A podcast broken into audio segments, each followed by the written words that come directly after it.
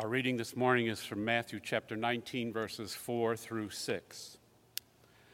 "Haven't you read," he replied, "that at the beginning the Creator made them male and female, and said, 'For this reason a man will leave his father and mother and be united to his wife, and the two will become one flesh. So they are no longer two, but one flesh. Therefore, what God has joined together, let no one separate.'" This is the word of the Lord. Please be seated.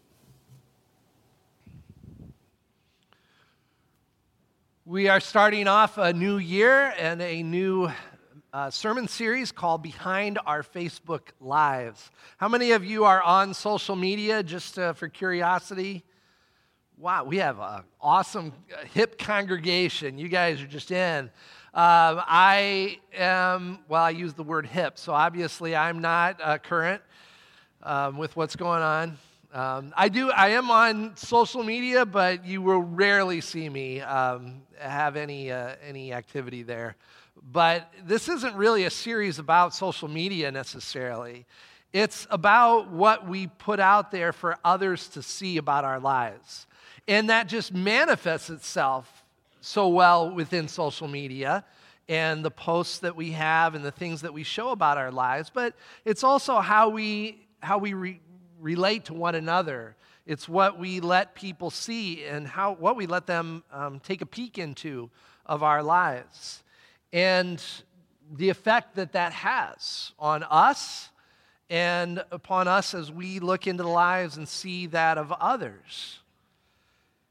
It's our natural tendency to want others to see the good things of our lives, the best part of our lives. And so the posts that we have seem to reflect that tendency and that desire. Yet the reality can be quite different, can it? We don't necessarily want people to see the things that are broken in our lives, or the things that are difficult, the things that are challenging, the ways that maybe we fall short. Yet, we can walk this balance between putting everything out there for others to see, or completely closing off from others and letting them see into our lives. And so in this series, we're talking about how do we be authentic with one another. And what is God's presence and power in our lives, our authentic lives, as we let others take a peek into our lives? And so we're going to look at that each week as we look at things like marriage and parenting and children, trips and journeys that life takes us on, and sometimes the pain or the difficulty that lies behind those smiles. This week we acknowledge that our marriage isn't perfect. I'll acknowledge that. Pastor Tim, as he walked down the aisle, said, "Hey, guess what? My marriage isn't perfect." I was shocked. Shocked, I tell you. Did you know that, Kathy? No. Of course our marriages aren't perfect. And for those of you that aren't married, we're talking specifically about marriage today, but I don't want you to just kind of say, "Well, I'm not married, so I guess I'm going to kind of just shut down for this message," because the relationships around us, whether we're married or not, or whether we're a widow or a widower, or whether we're divorced, or whether we're going through a challenge in our relationship right now, whether we choose to be single, wherever you might be, the other relationships around us as well have an impact on us. Parents, children, good friends, others within our circle, those relationships don't just have to do with those two people that are in that relationship, but they impact those around them as well. And so this can help as we think about those relationships around us. The other thing is that as we talk about marriage, and I'm going to put out highlights some principles, some foundational understandings of marriage that we learn from Scripture. But these foundational understandings of Scripture about marriage is simply a reflection of God's desire for relationship with us. That God desires this kind of connection and the intimacy of mind, of soul, of that connection, of that commitment with us in our walk with the Lord as well. And so as we talk about marriage, and yes, these things can be applied specifically to marriage, but they can also reflect upon our relationship with the Lord. I stumbled across, as I was preparing for this message, a video of a couple, grandparents, giving advice to their grandson on the day of his wedding, giving marital advice. Let's take a look at this from the Steve Harvey Show. Well, here's a video of a young man's grandparents giving him some marital advice on his wedding day. And they must know a little bit about what it takes to make a marriage work because, folks, they've been married for 72 years. Take a look at this tape. Be good to each other. I agree. Make sure that you have food in your refrigerator because you do not want to be hungry or starved. Correct. Help each other in every way, financially. Yes, yes. Financially. Put away a couple of dollars. Don't argue with each other. I don't argue with you. No, you do argue with me. No, you always pick on me. If I didn't argue with you, we wouldn't be there together for how many years? 72 years going to be. Yeah, I haven't kissed him like that in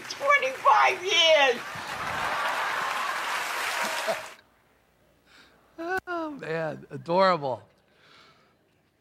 I peeked my head into Pastor Tammy's office this week, and I said, "Give me some words of wisdom in 5 words or less. What's the key to a solid marriage?" Without hesitation, she said, "The woman is always right." This guy knows that very well. Happily married for 72 years. Well, so much of what we see about relationships is through the media, maybe on television shows. Who watched this one? Love this back in the day. Yeah, Friends. And we for a generation, learned about relationships through this TV show and other TV shows, or through movies, or through books, or literature, through social media as well.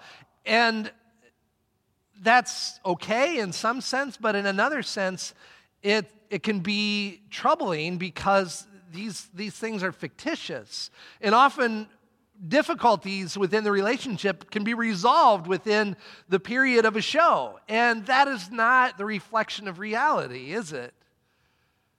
Or the dialogue that happens. And I hear these great things that, are said in these dialogues between a couple. I'm like, why can't I have that kind of great dialogue? But there's scriptwriters behind that, of course. And so this interchange that we see through media isn't really a reflection of reality. And yet we hold ourselves and our relationships up to that, don't we, sometimes? Whether we really realize it or just subconsciously, but we look at that and think, oh, this is the way it's supposed to be, or I have to be this way, or this relationship needs to be this way. And that can set up unrealistic expectations and lead to frustration and dissatisfaction. Yet, settling within a marriage is equally dissatisfying and a poor reflection of the life that God intends for us. Jesus said in the Gospel of John, "I have come that you might have life and have it abundantly." God intends for us to experience the fullness of life that God has for us. And that includes in our relationships. It includes in our marriages as well. Marriage is a journey, a mutual adventure you get to share with another person as you experience life's stages and as you grow as individuals and as a couple. I'm going to let you in on a little something There's no secret. There's no magic bullet. There's no one thing that I can tell you that just makes marriage great. But there are some foundational understandings, foundational characteristics that we hear from Scripture that help us and can help us to have a solid and satisfying marriage life. First is love. Well, that's an obvious one, right? Of course, love. Hey, that's what brings two people together in a marriage, right? Love and marriage go together like what? A horse and carriage. What a great song. That love that you feel when you're first in love, when all of your thoughts and energy and time is spent with this other person, that euphoria that you feel. C.S. Lewis writes in his book, Mere Christianity, being in love is a good thing, but it's not the best thing. It is a noble feeling, but it is a feeling. No feeling can be relied on to last in its full intensity, or even to last at all. Knowledge can last, principles can last, habits can last, but feelings come and go. The feeling of being in love usually does not last. He goes on to write, now, ceasing to be in love need not mean ceasing to love. Love in this second sense, love as distinct from being in love, is not merely a feeling. It is a deep unity maintained by the will and deliberately strengthened by habit, reinforced by, in Christian marriages, the grace both partners ask and receive from God. They can have this love for each other even at the moments when they do not like each other, as you love yourself, even when you don't like yourself. Being in love first moved them to promise fidelity. This quieter love enables them to keep that promise. It is on this love that the engine of marriage is run. Being in love was the explosion that started it. Sometimes couples can run into problems in their marriage because they expect that initial euphoria, that being in love stage, to last. And when it doesn't, they think that the relationship has run its course. However, being in love is but a phase in that relationship.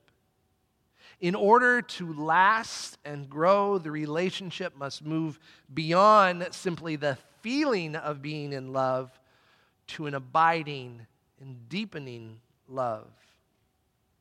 This type of love is more about choice and action than it is feeling.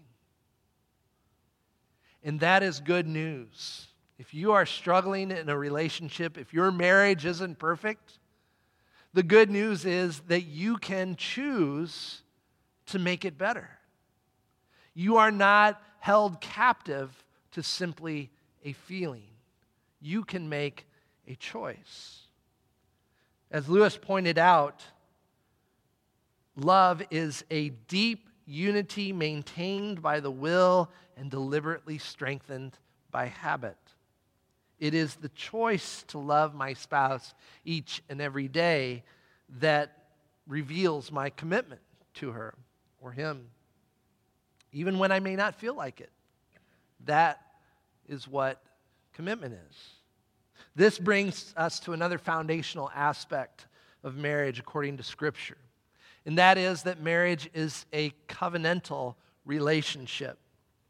When we think of a covenant, where do your thoughts go to? You think in the Bible, like a covenant, you know, that's something that God does, right?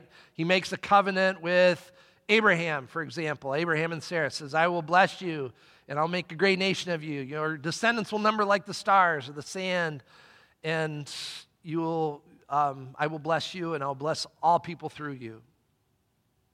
Or we think of the covenant that was made with Moses and the Israelites. If they would be obedient to God, if God would be their God, then he would be their people.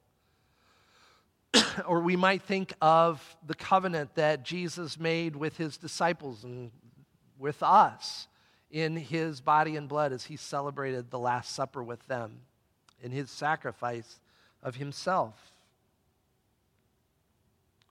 A covenant is a binding, public, and legal agreement between two parties. Real romantic, right? And yet, what do a bride and groom do to become married? They stand before their family and friends, and they turn to one another, and they exchange vows, promises of what they will do in their marriage throughout their lives. And they enter into this agreement, this legal and binding covenant. It is this covenant, not just the civil covenant, but that within God's law that forms the foundation of commitment to one another.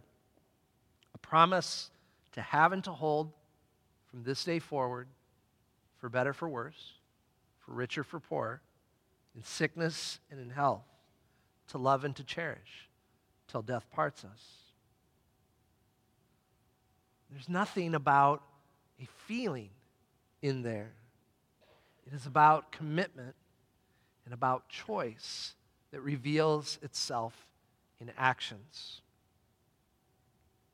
And this brings us to a third foundational aspect of marriage, and that is unity.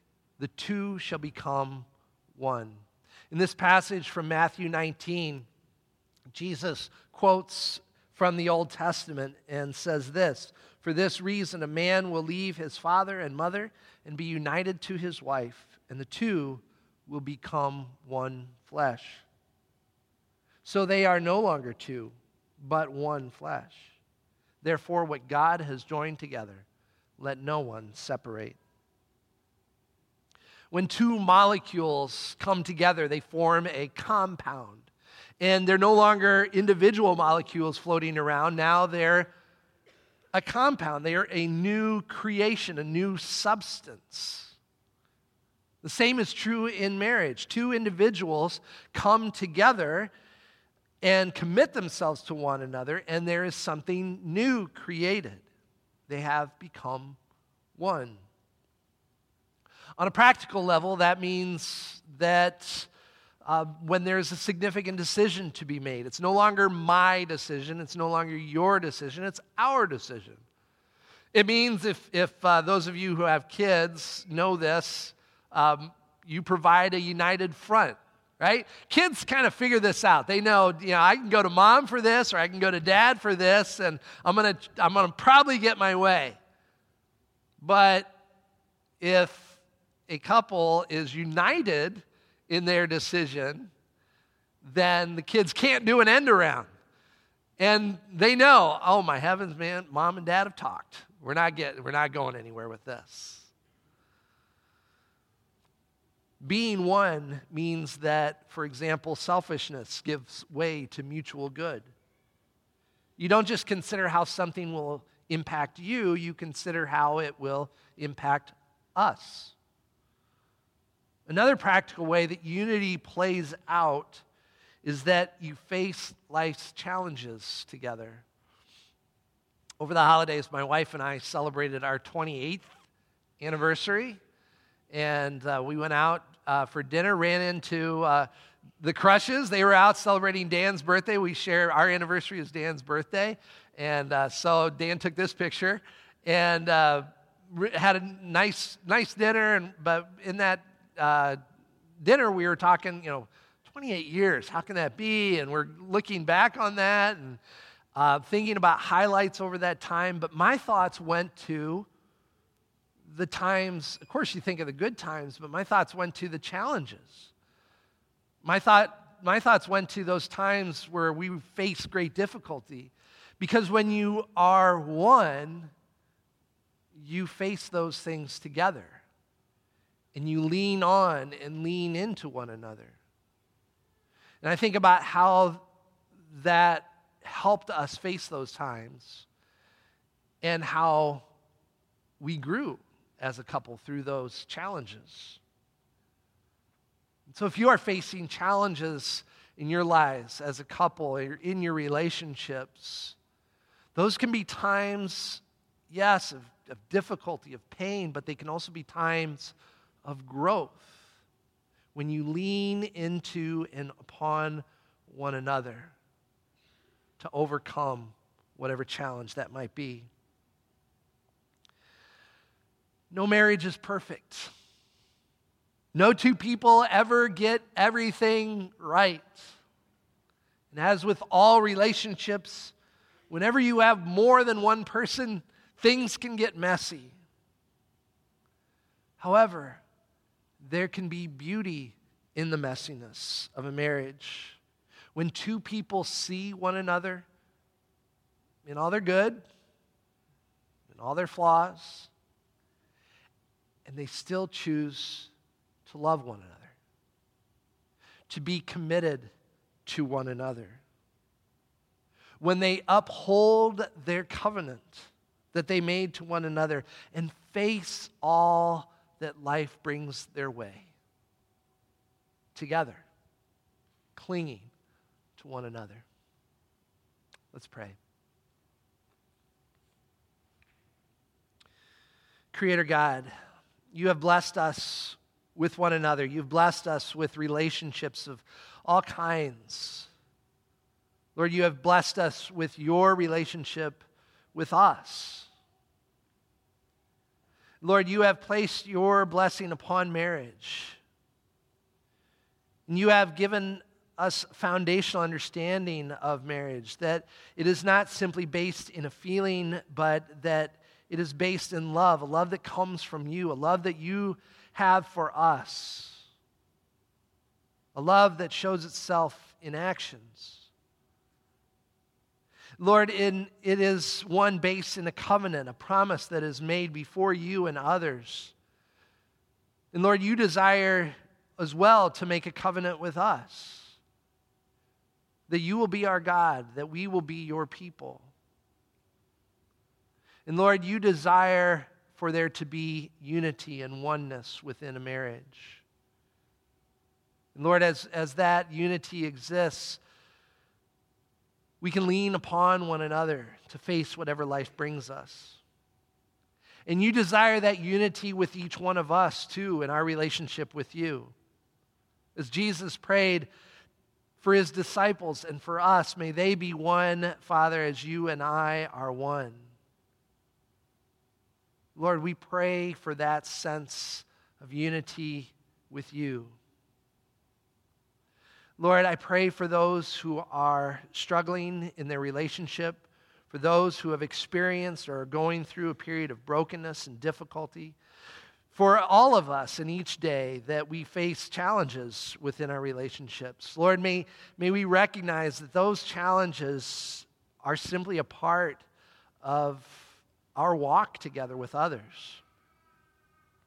Lord, help us to lean into you, to your promises for us, to your grace and forgiveness. Help us to remember the promises that we have made to one another. Lord, heal our wounds, heal our brokenness, give us newness of life, and help us to walk in faithfulness with you and one another. We pray in your name. Amen.